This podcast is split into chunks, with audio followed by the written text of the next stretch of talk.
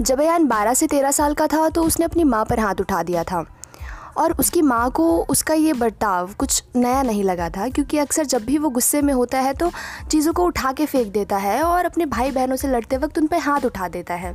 और अब तो उसके स्कूल से भी मारपीट की लड़ाइयों की शिकायतें आने लगी थी। पहले तो उनको लगा कि शायद अयान बच्चा है, छोटा है, नदानी करता है, इसलिए कर देता है।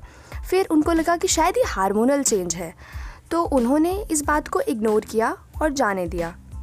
एक तरफ़ अयान कभी इतने गुस्से में और चिड़चिड़ा रहता और उसका उसका मूड ख़राब रहता, वहीं दूसरी तरफ़ कभी कभी अयान का मूड इतना अच्छा हो जाता कि वो सब कुछ ऐसा लगता कि नॉर्मल है।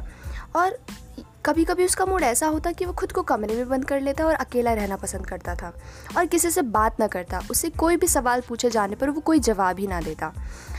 इस तरह के बर्ताव को देखने के बाद अयान की माँ को उसकी जो आदतें हैं और जो उसका बर्ताव और बिहेवियर जो दिखाई दे रहा था, उसमें एक पैटर्न नज़र आने लगा कि ये चीज़ जो है, वो नॉर्मल नहीं है।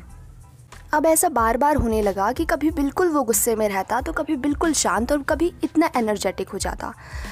अयान की माँ को अब डर लगने लगा था। कहीं गुस्से में आके वो खुद को नुकसान ना पहुँचा ले। तो उन्होंने एक दिन डिसाइड किया कि मैं साइकोलॉजिस्ट को दिखाती हूँ या साइकेट्रिस्ट को दिखाती हूँ कि अयान के साथ ऐसा माजरा क्या है। दिखाने के बाद पता चला कि अयान को बायपोलर डिसऑर्डर है। आप यही सोच रहे होंगे ना कि आज मैंने पॉडकास्ट को शुरू करने से पहले एक कहानी क्यों सुनाई? सभी को मेरा सलाम, मैं हूँ फौजिया खान और आप सुन रहे हैं मेरी पॉडकास्ट अनकही बातें। आज बात होने वाली है इसी बायोपोलर डिसऑर्डर के बारे में, जो अयान को थी। बायोपोलर डिसऑर्डर होता क्या है और इसको किस तरह से पहचाना जा सकता है, इसको किस तरह से ठीक किया जा सकता है, वो सब आज मैं आपको बताने वाली हूँ। कहानी मैंने इसलिए सुनाई क्योंकि हम भी अयान की माँ की तरह अक्सर इग्नोर कर दिया करते हैं ऐसे चेंजेस को। हम भी यही सोचते हैं कि ये हमारे मूड स्विंग्स हैं या फिर ऐसे ही कोई अप डाउन है मूड के, ठीक हो जाएँगे, पर नहीं। हाँ होते हैं, सबको होते हैं, हमारे डेली लाइफ में मूड स्विंग्स होते रहते हैं, पर वो ठीक हो जाते हैं एक वक्त बाद, पर इस तरह के बायोपोलर डिसऑर्डर को पहचानना थोड़ा मुश्किल हो जाता है क्योंकि ये नॉर्मल मूड स्विंग की तरह ही लगा, दिखाई देते हैं और हम पहचानने में गलती कर देते हैं। तो बायोपोलर डिसऑर्डर होता क्या है? सबसे पहले तो मैं आपको ये बताऊँगी। बायोपोलर डिसऑर्डर एक तरह की मेंटल इलनेस है, जो डोपामीन के डिसबैलेंस की वजह से होती है। इसी की वजह से ही जो है मूड में बदलाव आने लग जाते हैं। अगर किसी भी पर्सन को ये डिसऑर्डर है बायपोलर डिसऑर्डर है तो उसे मेनिया और डिप्रेशन के दौरे पड़ने लगते हैं। यानी कभी मूड तो बहुत अच्छा हो जाता है हाई हो जाता है और कभी बिल्कुल ही मूड लो हो जाता है और डिप्रेस फील करने लग जाते हैं। अब मेनिया क्या होता है? मेनिया का जो अटैक है, इसमें क्या होता है कि इंसान जो है, जिसको बायपोलर डिसऑर्डर है, वो बहुत बड़ी बड़ी बातें करता है और हर वक्त काम करने की वो सोचता रहता है और हर वक्त काम करके भी वो थकता नहीं है। उसे ऐसा लगता है कि नींद की तो मुझे कोई ज़रूरत ही नहीं है। मैं क्यों सोऊँगा? मैं तो एक्टिव हूँ फ्रेश हूँ। वो चार पाँच घंटे सोने के बाद भी फ्रेश महसूस करता है और उसी फुर्ती के साथ काम करता है। मेनिया का जो फेस होता है, उसमें जो पर्सन है, वो डिसीज़न ले ही नहीं पाता। मतलब ले लेता है डिसीज़न पर ज़्यादातर, अधिकतर जो डिसीज़न है, वो बिना सोचे समझे लेता है और अक्सर गलत ही लेता है और फिजूल खर्चियाँ उसकी बढ़ जाती हैं। और ऐसी ऐसी बातें करते हैं, जैसे जैसे कि इस समाज में या इस पूरे देश में मुझसे ज़्यादा ताकतवर कोई भी नहीं है। मतलब अपने आप को सुपीरियर समझने लग जाता है। बिल्कुल उसका हाई पॉइंट होता है। और एक होता है डिप्रेशन का फेस या फिर जिसे हम हाइपोमेनिया भी बोल सकते हैं। इसमें सारे डिप्रेशन के लक्षण ही आते हैं। मन का उदास रहना, कोई भी काम करने में मन ना लगना, सारा दिन बिस्तर पर पड़े रहते हुए भी हमें नींद ना आना, इस तरह के हमें सिम्टम्स आते हैं, यानी डिप्रेशन वाले सारे सिम्टम आते हैं। और जब भी इस व्यक्ति को डिप्रेशन वाला फ़ेज़ होता है तो वो व्यक्ति अपने आप को जो है समाज से अलग कर लेते हैं और अकेले रहना आइसोलेशन में ज़्यादा रहना शुरू कर देता है। अच्छा एक और बात बायपोलर डिसऑर्डर इस तरह का होता है कि हमें लगता है मूड चेंज है मूड स्विंग है तो हम ध्यान नहीं देते तो हमें अलर्ट कब होना चाहिए? अच्छा जब भी आपको मेनिया और डिप्रेशन के बाद, यानी एक फिर दो हफ्तों तक मेनिया रहा, फिर ठीक रहे, फिर डिप्रेशन हुआ, फिर मेनिया हुआ, फिर ठीक रहे, फिर डिप्रेशन हुआ, इस तरह का जो पैटर्न चल रहा है दो हफ्तों या दो हफ्तों से ज़्यादा तो आपको बिल्कुल साइकेट्रिस्ट को दिखाना चाहिए, किसी काउंसलर को दिखाना चाहिए और इस पर खुलकर बात करनी चाहिए। इसे बिल्कुल इग्नोर ना करें, बिल्कुल जल्दी से तुरंत ही दिखाएँ।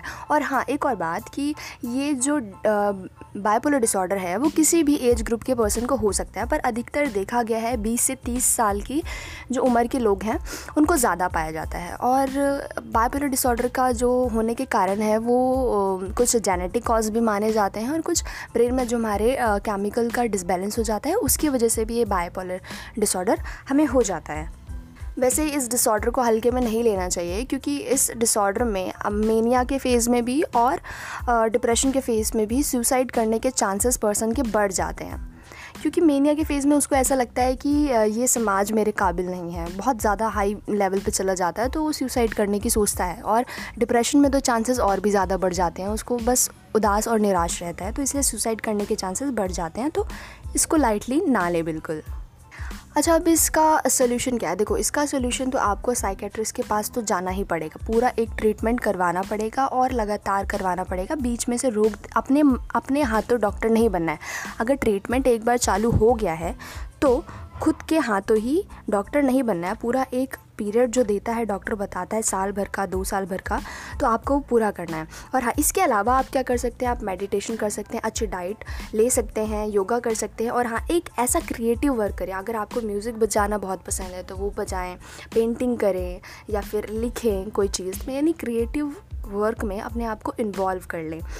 और हाँ मैं एक और बात ज़रूर बताना चाहूँगी कि क्योंकि बायपोलर डिसऑर्डर जिसको होता है, वो मेनिया और डिप्रेशन के फ़ेज़ में कुछ ऐसे डिसीज़न ले लेता है जिसको वो बाद में रियलाइज़ करता है जब वो नॉर्मल होता है। यानी कि उस वक्त कोई उसने ऐसा डिसीज़न ले लिया कि जो सही नहीं था मीनिया के फ़ेज़ में। तो बाद में जैसे जैसे वो नॉर्मल होने लगता है तो वो इस चीज़ को रियलाइज़ करता है कि मैंने बहुत गलत डिसीज़न ले लिए हैं। तो हमें ऐसे पर्सन के साथ बहुत प्यार से, बहुत शांति से उन्हें सपोर्ट करना चाहिए, उनको ठीक करने में, उनकी हेल्प करनी चाहिए और बहुत ही अच्छे से उनको समझाना चाहिए। यानी ऐसे पर्सन को बहुत सारे प्यार की ज़रूरत होती है और उनके साथ प्यार से बिहेव करना चाहिए। उन्हें उन्हें ये फील नहीं करवाना चाहिए हाँ हाँ तुमने बहुत बहुत गलत डिसीज़न लिया तुम्हारी वजह से ये सब हो रहा है। ऐसा कुछ नहीं करना चाहिए क्योंकि उस पर्सन का भी कोई फॉल्ट नहीं है अगर कोई चीज़ गलत हो रही है क्योंकि वो उस वक्त बीमार था।